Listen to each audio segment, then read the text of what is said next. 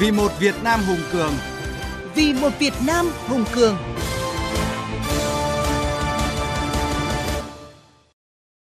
Thưa quý vị, thưa các bạn, năm 2020 và nhiệm kỳ 2016 đến 2021, tình hình thế giới khu vực diễn biến nhanh chóng phức tạp, có những biến động khó dự báo, chưa từng có trong nhiều thập kỷ.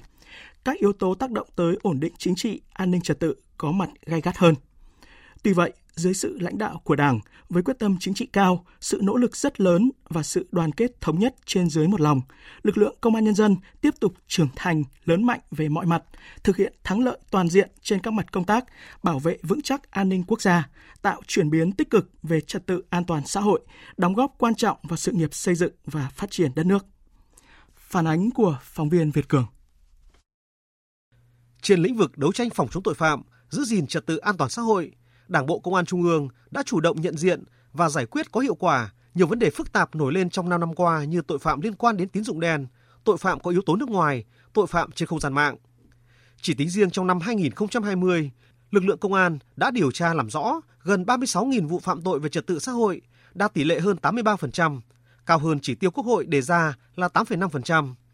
Triệt phá 1.860 băng nhóm tội phạm hình sự các loại, trong đó đã chấn áp và đẩy lùi tội phạm liên quan đến hoạt động tín dụng đen. Các vụ án nổi cộm gây bức xúc dư luận đều được điều tra làm rõ. Đặc biệt, lực lượng công an đã đóng vai trò quan trọng trong điều tra các vụ án kinh tế tham nhũng lớn thuộc diện Ban chỉ đạo Trung ương về phòng chống tham nhũng, theo dõi chỉ đạo. Tiến sĩ Nguyễn Minh Tuấn, Học viện Chính trị Quốc gia Hồ Chí Minh cho rằng, những thành tích của lực lượng công an nhân dân trong giữ vững an ninh chính trị, trật tự an toàn xã hội có phần rất lớn cho phát triển kinh tế xã hội của đất nước. Trong thế giới hiện nay mà rất nhiều chỗ bất ổn, rất nhiều nơi bất ổn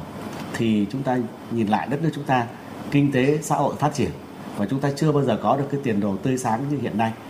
Và trong cái chiến công ấy thì không thể không nhắc đến cái lực lượng công an và chính vì cái sự bảo vệ bình yên cho cuộc sống và đảm bảo an ninh chính trị trật tự an toàn xã hội đã góp phần hết sức quan trọng vào phát triển kinh tế và xây dựng một cái vị thế một cái hình ảnh của Việt Nam đối với thế giới là rất là rõ ràng. Đặc biệt, trong suốt một năm qua, trong khi nhiều nước bất ổn do dịch bệnh, nhưng Việt Nam vẫn giữ được ổn định an ninh chính trị. Thành tích ấy có sự đóng góp không nhỏ của lực lượng công an nhân dân và được nhân dân ghi nhận. Là dịch Covid-19 vừa qua thì tôi thấy lực lượng công an nhân dân vào cuộc rất là mạnh mẽ và trong cái bão lụt vừa qua thì tôi thấy cái lực lượng công an nhân dân cũng là cái nòng cốt không quản ngại hy sinh gian khổ đi đầu trong cái cứu giúp người bị nạn trong vùng lũ lụt. Và lực lượng công an nhân dân đã góp phần vào đảm bảo cái an ninh chính trị à, xã hội. Trong khi chúng ta phải gồng mình chống dịch như thế nhưng mà chúng ta vẫn giữ vững được an ninh chính trị được toàn vẹn lãnh thổ và kinh tế đã được giữ vững và từng bước có tiền đề để phát triển vững vàng đi lên. Cái đó là cái không dễ đâu để thực sự là thanh bảo kiếm bảo vệ Đảng, công tác xây dựng Đảng luôn được Đảng bộ Công an Trung ương quan tâm. Đảng bộ Công an Trung ương đã gương mẫu đi đầu trong việc triển khai nghị quyết Trung ương 4 khóa 11 khóa 12 và chỉ thị số 05 của Bộ Chính trị về đẩy mạnh học tập và làm theo tư tưởng đạo đức phong cách Hồ Chí Minh. Thông qua việc kiểm điểm, tự phê bình và phê bình, hàng năm đã thẳng thắn chỉ ra một số cán bộ, đảng viên trong đảng bộ, kể cả lãnh đạo chỉ huy có biểu hiện suy thoái về đạo đức lối sống, vi phạm kỷ luật, ảnh hưởng xấu đến uy tín và hình ảnh của ngành. Những việc làm đó đã tạo sức gian đe, cảnh tỉnh, giáo dục, phòng ngừa sai phạm, tiêu cực đối với toàn lực lượng. Ông Cờ So Phước, nguyên chủ tịch Hội đồng dân tộc của Quốc hội cho rằng, việc xử lý nghiêm một số cán bộ công an có sai phạm không hề làm giảm vị thế, uy tín của ngành, mà ngược lại càng khẳng định quyết tâm chính trị mạnh mẽ, bản lĩnh, sức mạnh kỷ luật kỷ cương, nâng cao uy tín của lực lượng công an nhân dân. Chúng ta phải nhìn thẳng vào sự thật đau đớn này, đối mặt kiên quyết sửa chữa giải quyết các tồn tại yếu kém đó. Đó cũng chính là phẩm chất cách mạng của công an dân Việt Nam. Cùng với việc thanh lọc bộ máy, Đảng bộ Công an Trung ương đã triển khai quyết liệt nghị quyết về tiếp tục đổi mới sắp xếp tổ chức bộ máy của hệ thống chính trị, tinh gọn, hoạt động hiệu lực hiệu quả, thực sự là điểm sáng của toàn quốc. Nhờ đó, Bộ Công an đã cắt giảm được 6 tổng cục, giảm gần 60 đơn vị cấp cục và gần 300 đơn vị cấp phòng so với mô hình tổ chức cũ. Ở địa phương, giảm hơn 500 đơn vị cấp phòng và gần 1.000 đơn vị cấp đội. Trong nhiệm kỳ, Đảng bộ Công an Trung ương đã bố trí gần 45.000 công an chính quy về các xã. Nhờ đó, hiệu lực hiệu quả hoạt động của ngành đã tăng lên rõ rệt. Đại tướng Tô Lâm, Ủy viên Bộ Chính trị, Bộ trưởng Bộ Công an cho biết. Ờ, cho đến nay, thì ờ, tổ chức bộ máy công an các cấp đã đi vào hoạt động ổn định,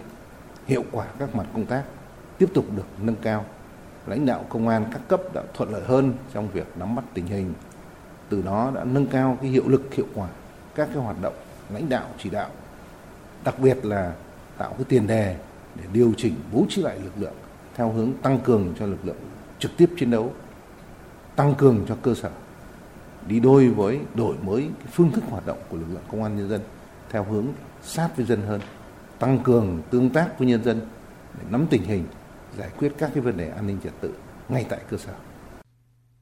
Phó giáo sư tiến sĩ Nguyễn Mạnh Hà, nguyên viện trưởng Viện Lịch sử Đảng cho rằng, việc đổi mới sắp xếp tổ chức bộ máy theo hướng tinh gọn, tập trung thống nhất chuyên sâu của Bộ Công an không chỉ khắc phục được tình trạng công kềnh về tổ chức bộ máy, trùng dẫm về chức năng, nhiệm vụ và sự chia cắt về địa bàn, lĩnh vực quản lý, mà còn tạo cơ sở cho việc điều chỉnh, bố trí lại lực lượng, sắp xếp cán bộ, cơ cấu biên chế trong nội bộ Bộ Công an một cách hợp lý. Đây thực sự là một cuộc cách mạng. Tôi đánh giá rất cao chủ trương kiên quyết và triệt để của Bộ Công an. Có lẽ trong số tất cả các bộ ngành mà để thực hiện nghị quyết trung ương về sắp xếp ừ, lại cái bộ máy ấy, tổ chức ấy, thì Bộ Công an làm đầu tiên và làm rất quyết liệt và đến nay thì chúng ta nhìn thấy cái sự ổn định của nó rồi. Cuối cùng chúng ta nhìn thấy một cái hiệu quả à, đối với đất nước đó là một cái lực lượng tinh gọn, hiệu quả ở cả trung ương và ở cả địa phương. Công an nhân dân là lực lượng trọng yếu bảo vệ Đảng, bảo vệ chế độ, bảo vệ nhà nước và nhân dân. Đảng lãnh đạo theo nguyên tắc tuyệt đối, trực tiếp về mọi mặt của công an nhân dân. Trong lần làm việc mới đây với Đảng ủy Công an Trung ương, Tổng Bí thư Chủ tịch nước Nguyễn Phú Trọng một lần nữa nhấn mạnh nhiệm vụ của ngành công an. Với chức năng nhiệm vụ của mình, các đồng chí phải giữ gìn đất nước tiếp tục phát triển, không ngừng vươn lên trong bất cứ hoàn cảnh nào. Đất nước của chúng ta phải được yên ổn, ổn định để mà phát triển. Các đồng chí phải xây dựng lực lượng từng đơn vị, từng cán bộ chiến sĩ hơn ai hết phải thật sự trong sạch, vững mạnh, hết lòng vì nước, vì dân, vì nước quên thân, vì dân phục vụ, vì đảng và hệ thống chính trị của chúng ta vững mạnh.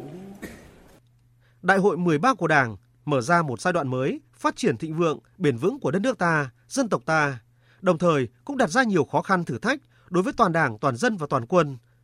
Toàn lực lượng công an nhân dân tiếp tục phát huy thành tựu, kinh nghiệm đã đạt được, không ngừng nâng cao năng lực lãnh đạo, sức chiến đấu của các tổ chức đảng, xây dựng lực lượng trong sạch vững mạnh, chính quy, tinh nhuệ, từng bước hiện đại,